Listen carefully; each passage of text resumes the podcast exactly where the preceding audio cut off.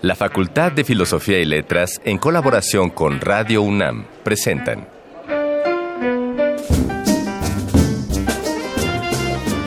Lecturas de pasillo y debates de jardinera.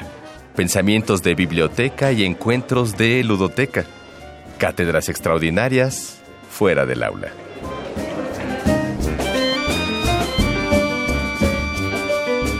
Eureka. Un programa con filo, Sofía y letras.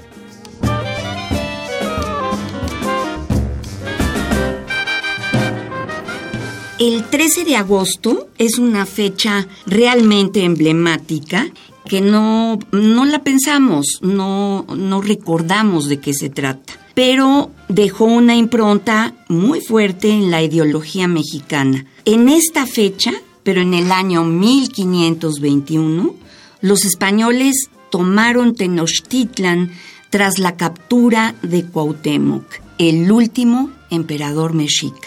Así es, el último Tlatoani, Anamari. La visión maniquea de este proceso de conquista, en la que el conquistador es el portador de la victoria, el vencedor, y el conquistado es el sumiso, ha repercutido en la actualidad en un, en un absoluto horrible. Más vale abusar que ser abusado. Una idea que vemos replicada en todos los aspectos oscuros de nuestra sociedad, incluida, por supuesto, la violencia de género. Qué horrible, ¿no? Pues sí. Bueno, pues en esta nueva emisión de Eureka, nosotros, Ana Mari Gómez y Ignacio Escárcega, estamos contentísimos de presentar a un par de voces que dedican buena parte de su energía en visibilizar y tratar la temática del género. De este modo, esperamos contribuir a un cambio en la convivencia cotidiana entre todos. Y esta será nuestra emisión de hoy. Si alguien en la audiencia requiere una introducción a los temas de género, el Arcón Mascarones es lo adecuado, pues se abrirá para que escuchemos a Marta Lamas, quien nos hablará sobre las fronteras de género en las últimas décadas. La gran Marta Lamas. Y para dar continuidad al tema, en la sección 3 de 10, tendremos el gusto de contar con la participación de Carla Amosurrutia, que nos platicará del programa de equidad de género en la Facultad de Filosofía y Letras. Muchos factores intervienen alrededor de la violencia, incluso la geografía. Si lo que has escuchado te interesa, mantente en sintonía para saber más sobre el libro que las voces de Alameda tienen para recomendarnos. Y como despedida, la maestra Nadia González se suma a nuestro catálogo de anécdotas de Yo solo sé, donde nos compartirá un pequeño testimonio de su experiencia con la materia teatro para niños. Y sin más preámbulo y con toda la buena voluntad de entender y de platicar y de difundir la cultura y lo que hacemos en la facultad, iniciemos con Eureka, un programa con filo, Sofía y letras.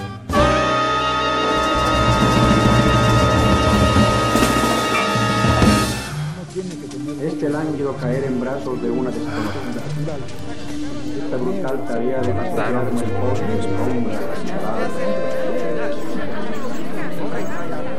el Las palabras que edificaron nuestro presente.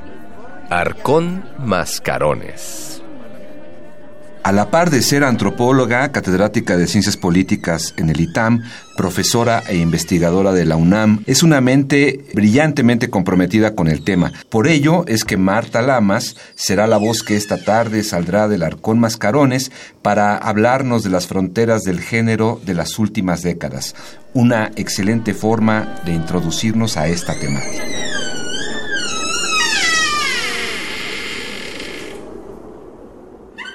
Las fronteras de género en este último siglo XX, con el avance de la tecnología médica y científica, ha abierto una posibilidad para que estos seres humanos puedan adoptar el aspecto del sexo que se sienten ser. Y esto, digamos, trae una serie de complicaciones en términos antropológicos, porque lo que la antropología ha mostrado es que hay muchas maneras de ser mujer y muchas maneras de ser hombre y que las etiquetas binarias de solo las mujeres femeninas que les gustan los hombres que se quieren casar o de los hombres que solamente les gustan las mujeres, se han ido diluyendo por el tema del conocimiento.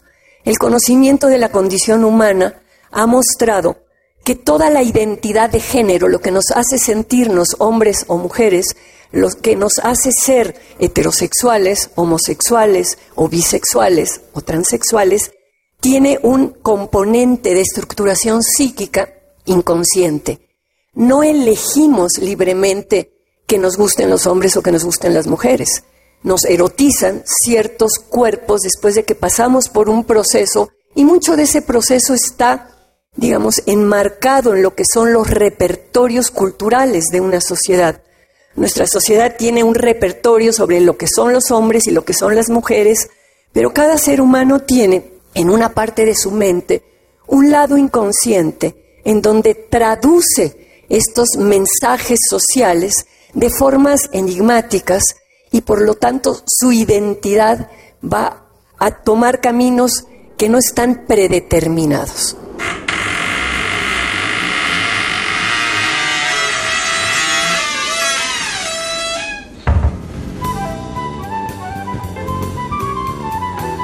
No siempre se dice todo lo que se sabe, pero este sí es el lugar. 3 de 10.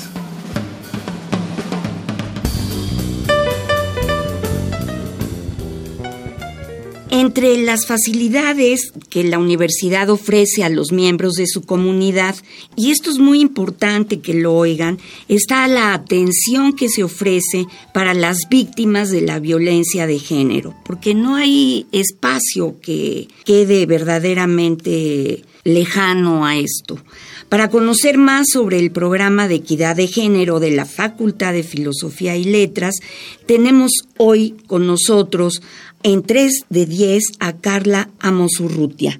Bienvenida Carla, un gusto que estés aquí con nosotros. Hola, ¿qué tal? Buenas tardes, ¿cómo están Ana María e Ignacio? Hola Carla, pues muy encantados de tenerte y de que nos platiques de este programa, que fíjate, cuando yo entré a la facultad, hace cientos de años atrás, esto ni se hablaba. No, no, no. O sea, no existía. No existía. Sí, bueno, lo que pasa es que hoy en día hablar de violencia de género, hablar de equidad de género, pues es un tema no solamente fundamental, sino es un tema cotidiano, por desgracia. Sobre todo la parte de violencia de género es un, un fenómeno social que nos está pues está atacando sobre todo a las mujeres, porque aunque también pueda, puede ejercerse violencia de género hacia los hombres, pues es cierto que las que más sufrimos esta violencia, de todos los tipos de violencia, somos las mujeres.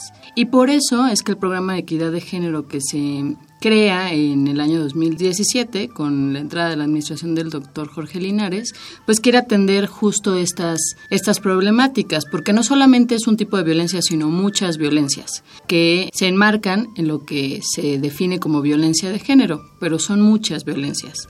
Y pues este programa de equidad de género lo que quiere es identificar esas violencias, prevenir esas violencias y erradicarlas paulatinamente, porque al ser un fenómeno social tampoco puede ser pues arrancado de raíz de facto, ¿no? No, claro Sí, que es no. muy complicado, ¿no? Sí. Justo me acordaba que, porque hace saber Ana María que Carla es muy activa en el Twitter, ¿eh? Es una, es tuitera. sí, una cosa maravillosa. Hoy te empiezo a seguir. Del último periodo vacacional que decía, ya, me voy a desconectar del Twitter, ahí nos vemos. Y a la media hora dijo, ya regresé.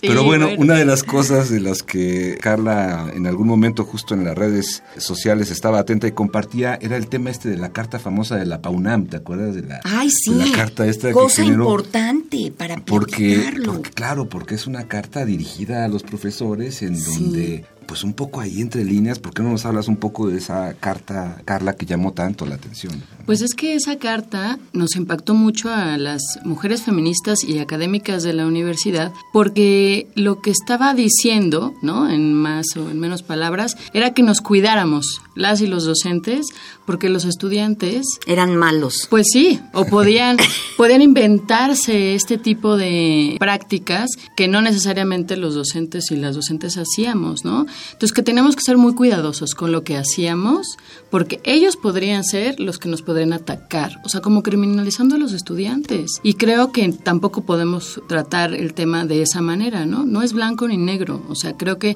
sí tenemos que ser muy cuidadosos en concientizar y sensibilizar a la planta docente, no criminalizar a los estudiantes como si ellos fueran las y los pues culpables de que la violencia de género y las sanciones a los docentes, porque la PAUNAM estaba además enfocado a las sanciones. O sea, cuidado porque puede ser sancionado docente. Y las sanciones pueden ser graves porque los estudiantes creen que esto ya es una, una forma para también pues ir en contra de ellos, ¿no? Y sí, en vez de favorecer, enrareció el ambiente. Totalmente, sí. Sí, enrareció el ambiente y, y polariza el ambiente. Si de por sí es un tema que polariza, porque evidentemente fractura el tejido social de la comunidad universitaria, pues más allá de ayudar a que justamente tratemos de tejer de nuevo pues las redes comunitarias, pues lo que hace es fracturarlas más. Y entonces los docentes voltean a ver a las y los estudiantes con cara de, pues de perspicacia, ¿no? De, claro, y todos nos vemos con miedo, ¿no? Exacto. Qué mal. Oye, Carla Mosurrutia, ah, tú dijiste que hay diferentes violencias incluso dentro de nuestra propia universidad y en este caso de la Facultad de Filosofía y Letras, que es de donde provenimos. ¿Cuáles son esas diferentes violencias? Mira, voy a hablar un poquito sobre el protocolo, porque el protocolo de atención a casos de violencia de género de la universidad es una herramienta fundamental que toda la comunidad tiene que conocer, porque es la herramienta que tenemos jurídica y de acompañamiento a las víctimas de violencia de género. Y en ella, en, el protocolo, marca claramente cuáles son las diferencias entre estas violencias, que todas son violencia de género, pero tienen sus matices. O sea, por ejemplo, el acoso y el hostigamiento. ¿No? Esas dos tienen, tienen diferencias. El acoso sexual es aquel que es un tipo de abuso sexual que puede ser entre pares, entre las y los estudiantes, que no hay una jerarquización entre el poder de las dos personas. Y el hostigamiento es justamente también el abuso, pero hay una jerarquización. y esa es en el la hostigamiento. En el hostigamiento. Entonces, la violencia docente es un caso de hostigamiento, porque el docente o la docente tiene un, un, pues un poder que al final se representa en el aula. Y eso es un caso de hostigamiento. Entonces hay un montón de, de otros tipos. O sea, eh, no tiene que ser nada más sexual, sino puede ser un hostigamiento Sí.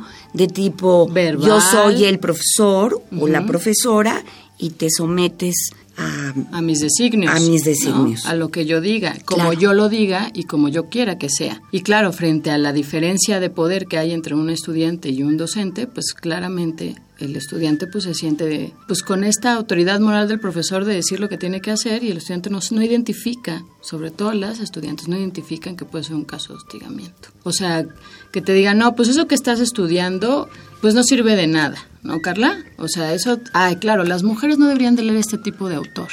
Claro, claro. ¿no? O sea, ese tipo de Sí, comentarios sí, son terribles. son una especie de hostigamiento y los docentes y las docentes no lo identifican dentro de su práctica. Entonces, es muy importante que no, o sea, la violencia de género tiene que ser primero sensibilizada desde las personas que la sufrimos y que también la ejercemos. Y si no identificamos desde la comunidad que como docentes también la ejercemos, no podemos modificar las prácticas. Y este programa, perdón, Sí, no, no, es, que perdón, es una gran tarea, nada más. Es una gran, ese- es una gran tarea. ¿no? Hay tanta inercia y tanto Sí. hábito y costumbre. que- Claro, claro. Exacto, que un poco, bueno, abriendo un paréntesis, yo creo que muchas mujeres de mi generación aprendíamos a navegar en este mundo del hostigamiento, pues por ósmosis. Si alguien con más poder que tú te decía, te hacía un requiebro, no un requiebro amoroso, sino pero algo por el estilo, aprendías a saber cómo salirte de eso. No lo tratabas. Entonces, mi pregunta es, ¿qué concretamente hace el programa de, de- Equidad de de estudios de equidad de género?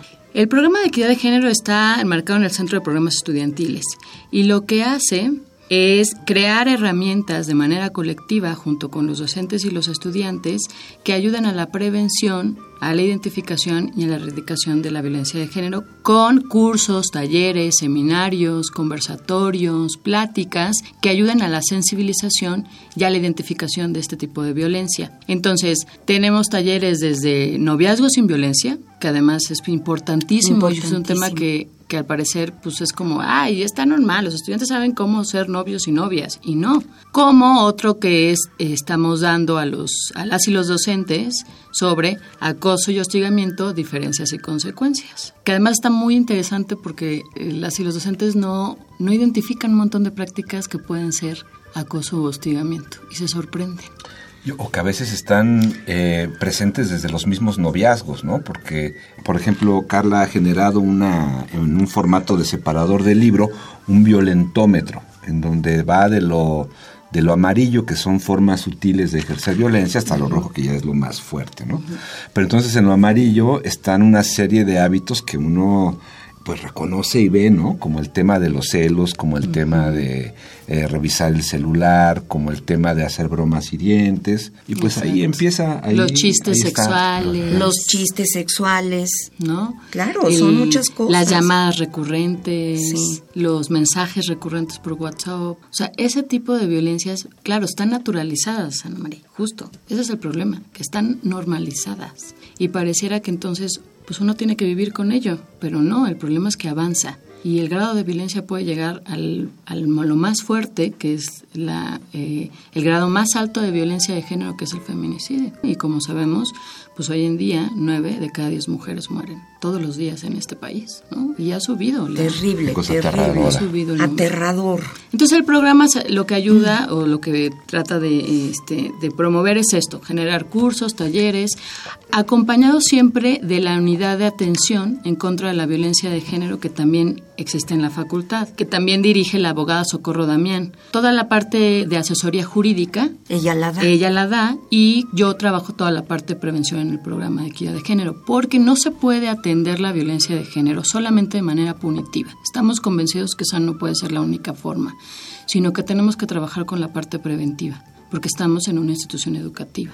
Tenemos que construir una nueva forma de relacionarnos y hacer un cambio social desde la comunidad universitaria. Esto quiere decir que como talleres, como charlas de sensibilización. Sí, y, justo vamos a tener un curso que voy a aprovechar para, adelante, decirlo. Hicimos un convenio con la Comisión de Derechos Humanos del Distrito Federal para que nos impartan uno de sus varios talleres que ofertan, pero enfocado a la facultad.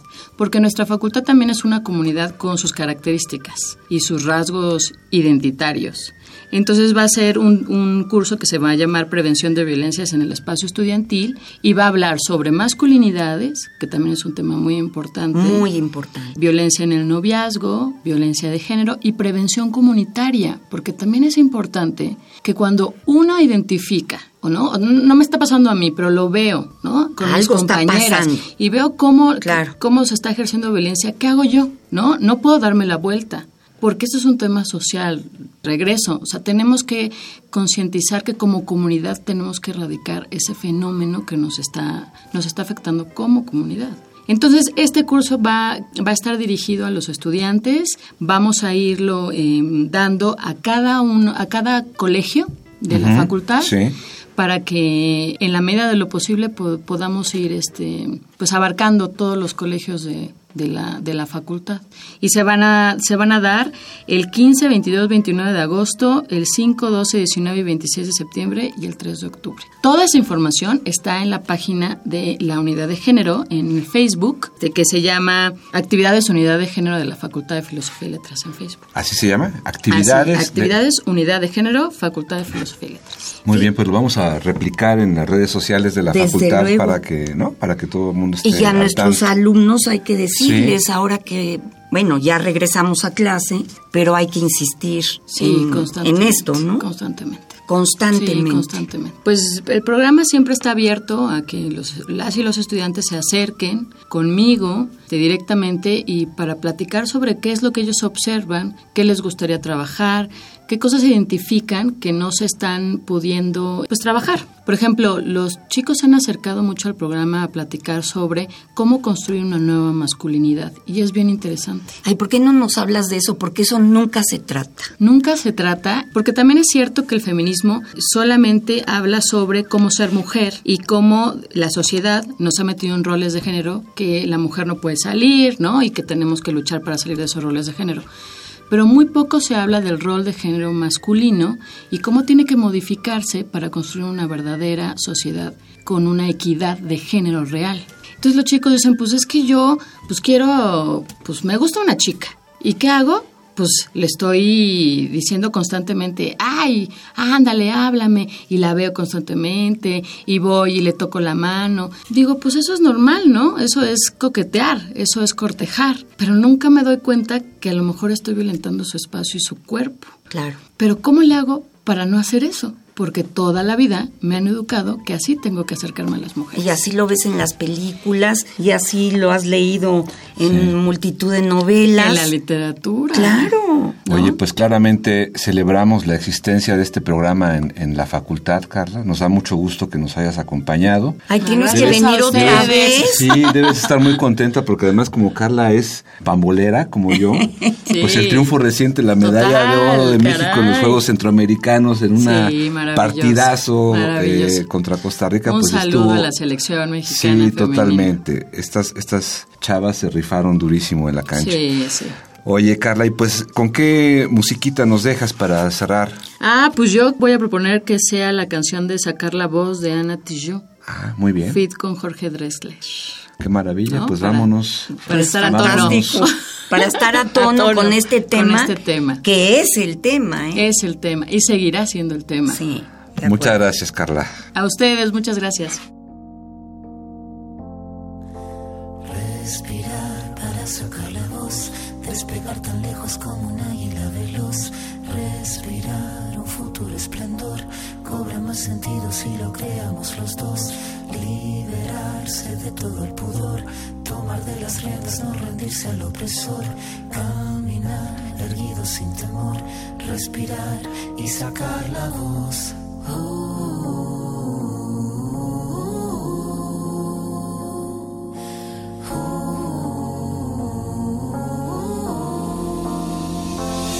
Tengo los bolsillos vacíos, los labios partidos, la piel con escama cada vez que miro hacia el vacío, las suelas gastadas, las manos atadas, la puerta de entrada siempre tuvo el cartel que dijo que estaba cerrada.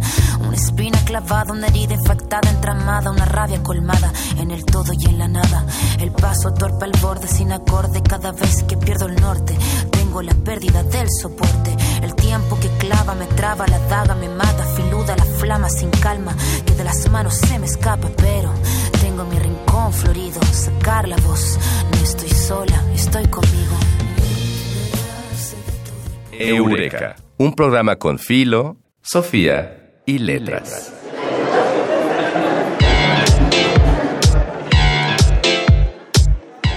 Voces de Alameda, tu agenda radiofónica de la facultad.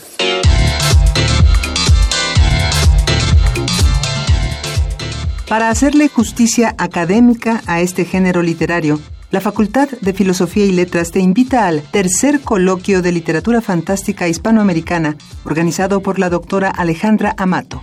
Te esperamos los días 14 y 15 de agosto desde las 10 hasta las 19 horas en el Salón de Actos. Educación Continua de la Facultad de Filosofía te invita al taller Voces de la Novela, que imparte Ana García Bergua. El taller se impartirá en 10 sesiones todos los lunes de 18 a 20 horas del 27 de agosto al 29 de octubre de 2018. Para más información, marca el número 56 22 20 03 y 04. El espacio de orientación y atención psicológica o ESPORA es uno de los proyectos más exitosos dentro de la UNAM. El próximo 14 de agosto iniciará el taller para tutores con el programa ESPORA, desde las 10 horas en la sala A de la Facultad de Filosofía y Letras.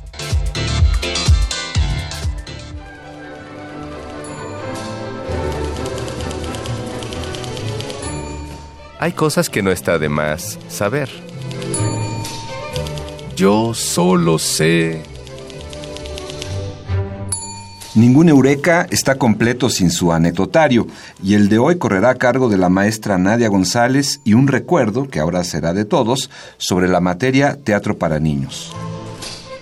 Soy la maestra Nadia González y doy clases en el Colegio de Literatura Dramática y Teatro. Soy profesora de la asignatura Teatro para Niños. Tengo siete generaciones ya de estar impartiendo la materia con muy buenos resultados. Y bueno, pues la anécdota que quiero contar es cómo surgió eh, esta materia, esta asignatura que ahora es optativa, pero que pues el plan sería que que se abriera un espacio más definitivo para ella.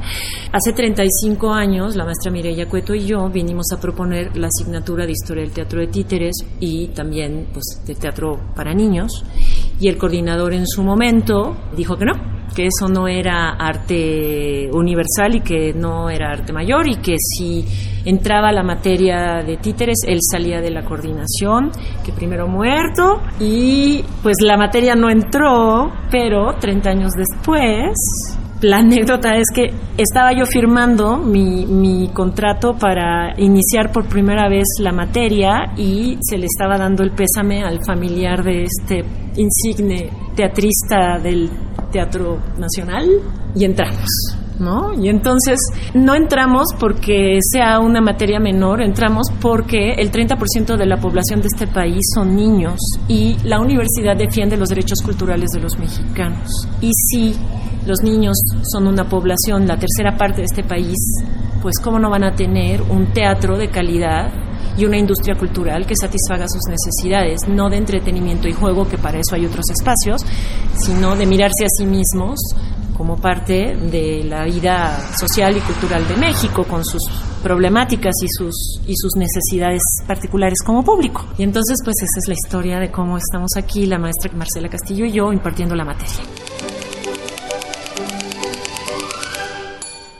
Y con el profundo deseo de que esta emisión les haya aportado algo a la comprensión de los estudios de género, que como dice Carla Amosurrutia, es el tema y creo que sí es el tema. Despedimos por hoy nuestro espacio en el cuadrante. No lo olvides, si tienes alguna anécdota de la Facultad de Filosofía y Letras que quieras compartir, puedes colaborar con nosotros. Escríbenos a arroba filos-unam y en YouTube como Cartelera Cultural FFIL para que nos cuentes tu historia aquí en nuestra casa de Radio UNAM. Agradecemos mucho al equipo de producción de Eureka. La investigación estuvo a cargo de Dayanara Nogués y Miguel del Castillo. El guion del Mago Conde. Operación técnica Francisco Mejía. Asistente de producción Carmen Sumaya. Y la producción en las manos y en la maravillosa magia de Silvia Cruz Jiménez. Ana Mari Gomis e Ignacio Escárcega. Nos volvió a salir, qué buena onda.